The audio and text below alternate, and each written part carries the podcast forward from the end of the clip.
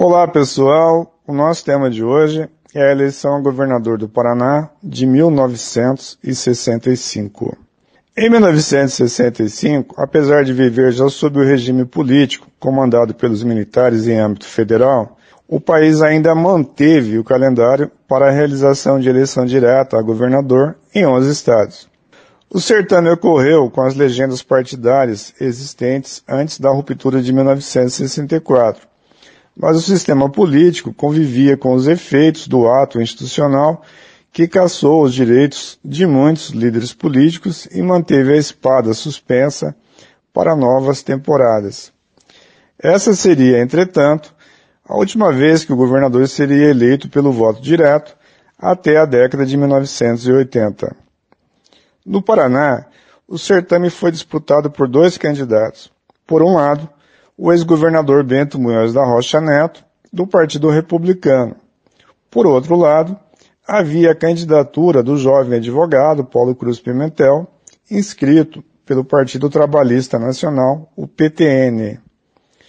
Bento Munhoz da Rocha tentava retornar ao Palácio do Iguaçu, agora com a bagagem de ter sido ministro da Agricultura.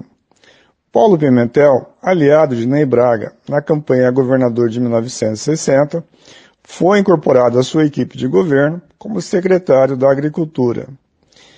Em 1965, deixando a Secretaria da Agricultura para ser candidato por um pequeno partido, o PTN, Pimentel contou com o apoio do Partido Democrata Cristão do governador Ney Braga. O governador rompera com Bento Munhoz da Rocha, seu cunhado, de quem for aliado no início de sua ascensão política.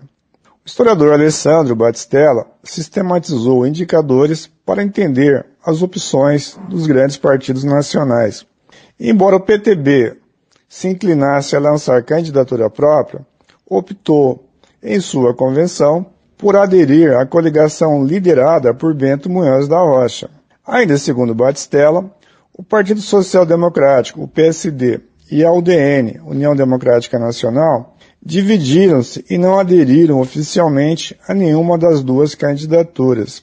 A UDN, contudo, aderiu majoritariamente à campanha de Pimentel, enquanto o PSD dividiu-se entre os dois palanques. De acordo com o mapeamento de Batistella, Pimentel contou com o apoio oficial do Partido Democrata Cristão e do Partido Libertador, além da maioria da UDN e de parte do PSD. Bento Munhoz da Rocha contou com o apoio oficial do Partido Trabalhista Brasileiro, do Partido Social Progressista, do Partido da Representação Popular e do Partido Social Trabalhista, além de uma parte do PSD, de uma minoria da UDN e de uma fração dissidente do Partido Democrata Cristão.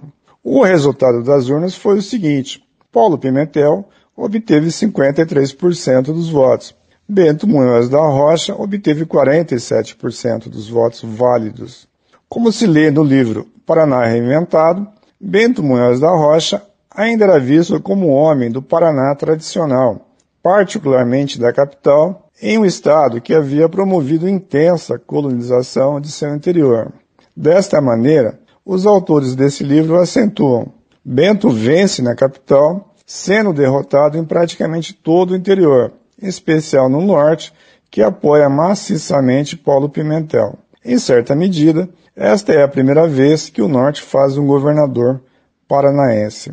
Em seu livro de memórias, Paulo Pimentel destaca que sua campanha priorizou o discurso da integração do Paraná, um estado cindido entre diferentes frentes de povoamento e colonização. Afirmou Pimentel, tinha que buscar a união, para que não houvesse uma separação do Paraná em três estados.